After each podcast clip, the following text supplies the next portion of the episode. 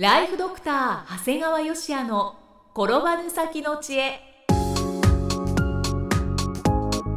ビジネス勉強マネープラン。介護ライフワークバランス。この番組では認知症専門医であり経営者でもある長谷川芳也が人生を10倍豊かにする知恵をお届けします。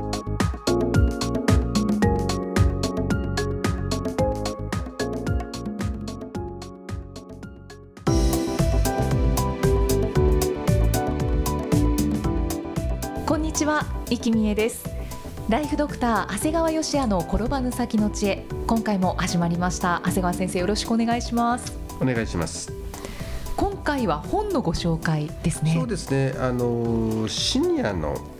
品格という本、まあ小谷和夫さんっていう方が書かれた本なんですね。はいなんとなく題名に惹かれてはい本を手に入れて。であれと思ったら出版講座の同期だったんだよね。小谷和夫さんの本で。すごい。ねだからこうやって同期が本出すっていうのはすごいやっぱ嬉しくてね。やっぱ半年間一緒にあの苦しんでたわけですねみんなで。でまあ正直人のことにそう気を配るほどの余裕もないわけですね。自分のことが必死で。確かにそうですね、うん。でも、まあ、小屋さんって実はあんまりこう出版でパッと誰かが手が上がったとかいうわけではなかったんだけどそこからもうとにかく書いて書いて書いてって結びついたって言ってましたのでやっぱすごいなと思って。はい。で本もいいんですよ。あのストーリー仕立てで学ぶことが満載でこう一気読みしました。へえだから決してあの同期の本のご紹介じゃなくてやっぱりいいと思って手に入れて読んでやっぱり良かったよっていう形でね。そうですよね。題名に惹かれて本を手に入れられたんですもんね。そうでストーリー仕立てっていいなと思うんでねで、まあ、ちょっと参考になった内容をご紹介しますとはい。こう聞いてもらうだけで人生が変わることはあるあなるほど。でその中でエンプティチェアはい。座る場所を交代する。で自分が解釈するのではなく相手の気持ちになるという。要するにどういうことかっていうと例えばいきさんのところに僕はイキさんと思って一回座ってみる。実際にね、そうすると「ああまた今日も私に対してこんなひどいこと言いやがって」とかって そういうのがこうそのイキさんの立場になってこう、はい。見てみるといろいろ感じ方が変わるわけだよね。はいはい。だから例えばこう会話をする時でも自分の考えをとにかくこう伝えるということばっかり考えてたのが逆に言うとまたひどいこと言っちゃったみたいな感じでこう受け手の側で感じてみるとあこう自分の発言って相手に対してはこういうふうに受け取られるんだってことを感じるようになるとあの自然と言葉と感情のキャッチボールに会話が変わってくるんだっていうのは言われて、まあ、このこと別にさ座る位置変えなくたって自分で分かるようになればいいんだけども多分実際座る位置を変えてみるとねはい。あのそれを感じることができるんだよというはあと自分の強みをとにかく見つけましょうみたいなところがあった時に、まあ、そう言われてもなかなか難しいじゃないって言った時にこの本の中は女性と男性の強みの例を出してくれてたね。あわかりやすいですねねえだから女性の強みって例えば人を愛するだとか過去を大切にするだとか安全を優先するだとか他者の成長を心から願うなんてことはすごい女性らしいそのいわゆるもともともそういうのを持ってる女性が多いんだけどそういう強みになるし逆に男性ってあのその他大勢以上の成功を望むこととか効率よく成功しようということとか豊かで自由な暮らしを求めるということだとか、はいまあ、いわゆる自分が成長するだとか成果に執着するってことはどっちかというと男の人では思いがちなんだよね。だからそういうものが自分の強みになるんだっていうふうに逆にある程度こうあの知っておくといいんだなと思いましたね。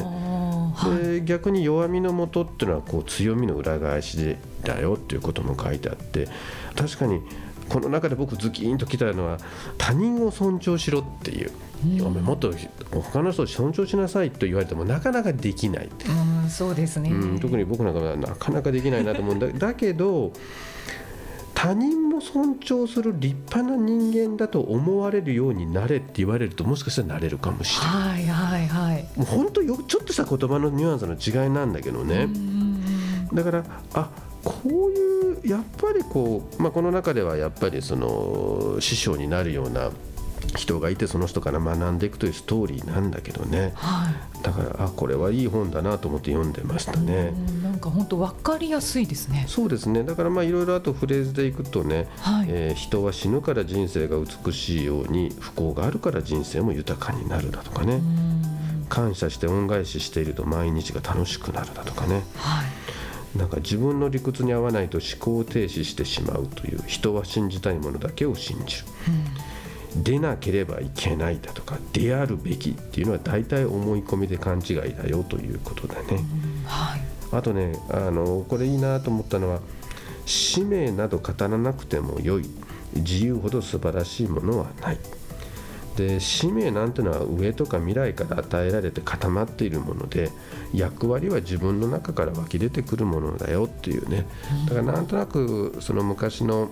メンターその中に出てくるメンターの人がやっぱり戦争中の体験をしてる人だもんだからはい。我々今若い人間たちがすぐ使命だとかいう言葉を簡単に口にするんだけどあんまりそれは心地よくないみたいなことが書いてあって言われてみればそうだなと思って。あと最後にあこれいいなと思ったのはシニアとは不思議な言葉英語では確かに年長の意味だが同時に上級という意味もあるって。あなるほど。シニアって不思議な言葉だなと思ってね。そうですね。ねなんとなく使っちゃってるじゃない、はい。うん。先生あの、うん。この題名にうん。惹かれたっておっしゃってましたけれども、うん。シニアというもの、まあ、今不思議な言葉っておっしゃいましたけどやっぱり意識されるようになってきたからですか？あそうだろうね、うん、そうなんだよね、ん。だからまああの、まあ、とても読みやすいいい本ですのでぜひ読んでいただきたいんだけど、うん。でも今ね生さんも言われたように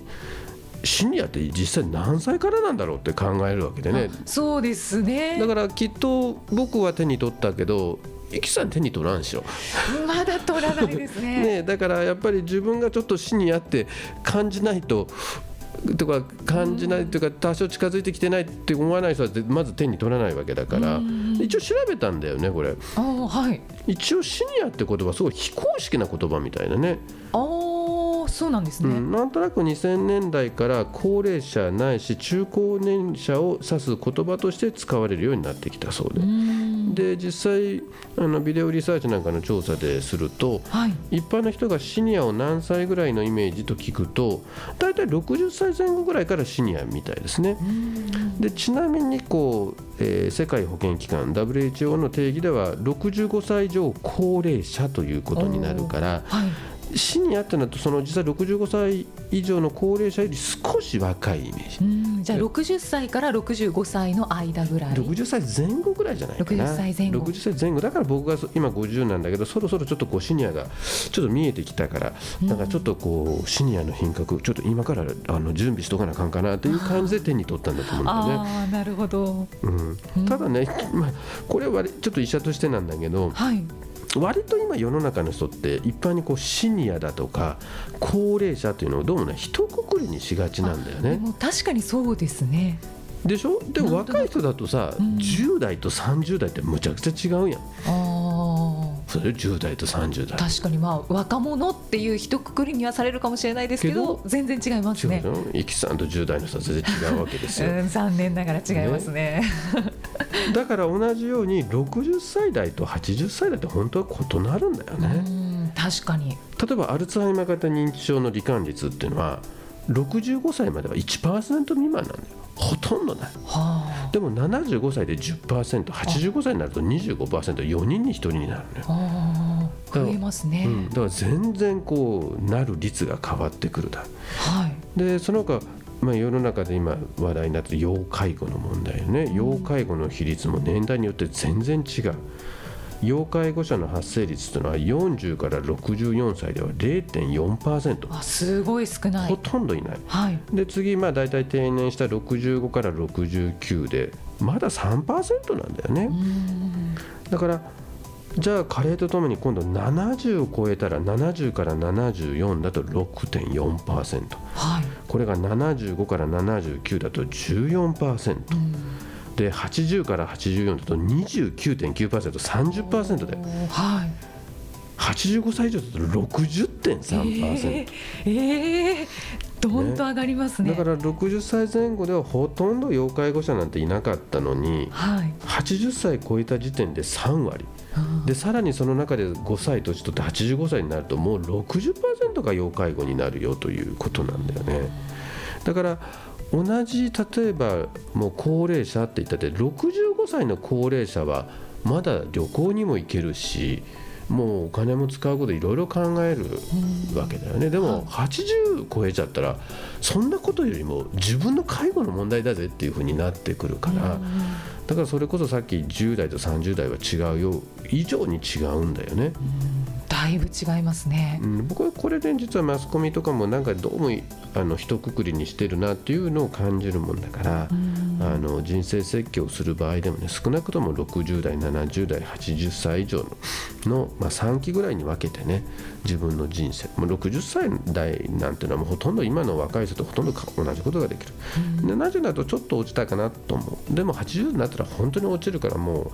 世の中に対する感覚も変わってくるんじゃないかなということになります。はい、ところで個人的にとってもハマっている漫画があります。すごいガラリと変わりましたね、はい、漫画ですか？はい、はい、広金健志さんの「黄昏流星群」です。ほう Kindle で50冊を大人買い。すごい。時間があれば何度も何度も読み返しています。ハマってらっしゃいますね。はい。この「黄昏流星群」っていうのは、はい、広金さんが48歳の時から連載が開始されているんですね。一応50歳間近のいい年になってそれなりにやりたいこともやったしこれから大きな変化はないだろうな。でも何かやり残したことはないかな。そうしたらあと一回燃え上がるような恋をしてみたいっていうそんな同期との話からあのスタートされたそうなんですね。ということは、うん、大人の恋を描いた漫画ですか？そうなんです。まあ。大人というかだからね考えてみたら、はい、それこそイキさんたちもそうなんだけど20代30代の人が読んだって全然面白くない。け ど何このおばさんたちやおじさんたちが何恋愛してんのみたいな感じでなんかちょっとこう、まあ、汚いとは言わないんだけどなんかあんまり好んで読むような話じゃない。あちょっと気持ち悪いみたいな感じになっちゃうんですか？ねだからなんかホテル行ったら若いカップルの以外になんか偉い年取ったカップルがいて何あの2人っていう感じだよね。私たちのお父さんお母さんじゃないの？みたいな。ちょっとリアルですね、うん、でもね、はい、自分自身が50歳になって、はい、やっぱそうなると手に取るんだね漫画の主人公と同世代。あそうか。もうドキドキワクワクしながら一人楽しんでます でもねさすがに広金さんってねすごいんだよ、はい。うん、こう書いてる「黄昏流星群は自分と同世代を読者として想定してる」で僕らの世代は子どもの頃の漫画で育った世代だから漫画を読むことに抵抗がない。でもナルトだとかワンピースみたいな作品ってもう読めないわけよそんなのは、はい、でも僕たちの世代が読むに至るコンテンツさえあればこのまま読み続ける世代になるんじゃないかっていう。さすがに広金さんマーケティングも完璧なんだよね。本当ですね。やっぱり誰にどういう思いで読んでもらうかというのが明確になってるからだから逆にイキさんたちが買わなくてもいいわけだよ、僕ら50代の人間が買えば確かにねこの話したらみんな結構読んでんだよね。私も読んでる女の人も私も読んでます。大好きですとか言って、はい、だからね。ターゲットがもうしっかり定まってるんですね。そこがバシャーンとくるんだね。だから先生は、うん、このマーケティングにはまってらっしゃるってことですよね、そうなんですでまあ本当にこう同時に広金さんのあの人間交差点で書いて「ヒューマンスクランブル」って本もあるんだけどこれも同時に大人買いして楽しんでますね。まあ同世代の方々黄昏流星群でこう一人不倫もおすすめですっていう話ですね。そうですね。一人不倫なら誰にも迷惑かけないですから大丈夫です。いや本当に僕らだなんか本当同期でそのこの話すると結構読んでるのであいいよなあの話っていうふうになってるから まあイキさんももしよろしければちらっと、ね、読まれてもいいんじゃないかとそうですね。そうですね。わかりました。でも本当になんか返答学を刺激するにはすごくいいかもしれないですね、はい、はい、先生あのもしかして恋多き人って認知症になりにくいですか？いやもう絶対そうですね。恋多き人というかもう要するにあの基本的に例えば異性のことを気にしてるうちっていうのは要するに身だしなみにも気をつけるし言葉だとかいろんなことに気をつけるもんだから、うん、だからいくつになっても男と女っていう言葉があるようにそれもすごい大事ですね。そうなんですね。ありがとうございます。えー、では最後に長谷川先生のもう一つの番組をご紹介いたしますタイトルは診療より簡単。ドクターによるドクターのための正しい医療経営の勧めで医療法人ブレイングループが実践し構築した医療経営の方法を余すことなくお伝えしています。長谷川先生本当に内容が濃いですよね。そうですねあの、まあ、ブログに書いたりこの放送でしたりっていうのはやっぱり不特定多数の人が皆さん聞けるもんですからある程度やっぱり常識的なことしか言えないんですけどもこれも本当有料で聞きたい人にっていうことですので、まあ、ここでしか言えないっていうようなことを結構お話ししてますので、まあ、どれぐらい言ってるのかということを一度試して聞いていただけるとありがたいですね。はいただいま定期購読受付中です。ご入会された方に毎月20日にダウンロード形式の音声ファイルと配信内容をまとめたテキストをお届けそして CD と冊子にして郵送でもお届けします。今なら最初の2ヶ月間は無料でご利用いただけます。無料お試し版の音声ファイルテキストもございますのでぜひご利用ください。詳しくは医師・歯科医師向け経営プロデュースのホームページまたは iTunes ストアでも PDF で番組内容をご紹介していますのでご確認ください。長谷川先生今回もありがとうございました。ありがとうございました。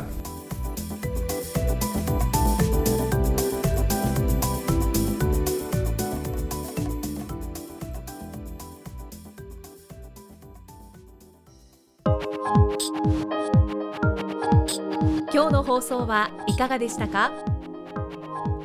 番組ではご感想や長谷川よしあへのご質問をお待ちしています。番組と連動したウェブサイトにあるフォームからお申し込みください。URL は http コロンスラッシュスラッシュ brain-gr.com スラッシュ podcast スラッシュ http コロンスラッシュスラッシュブレイン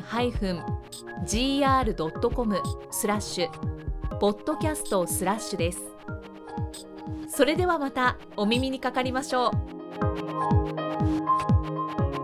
この番組は提供ライフドクター長谷川芳也。プロデュースキクタスナレーションは生きみえによりお送りいたしました。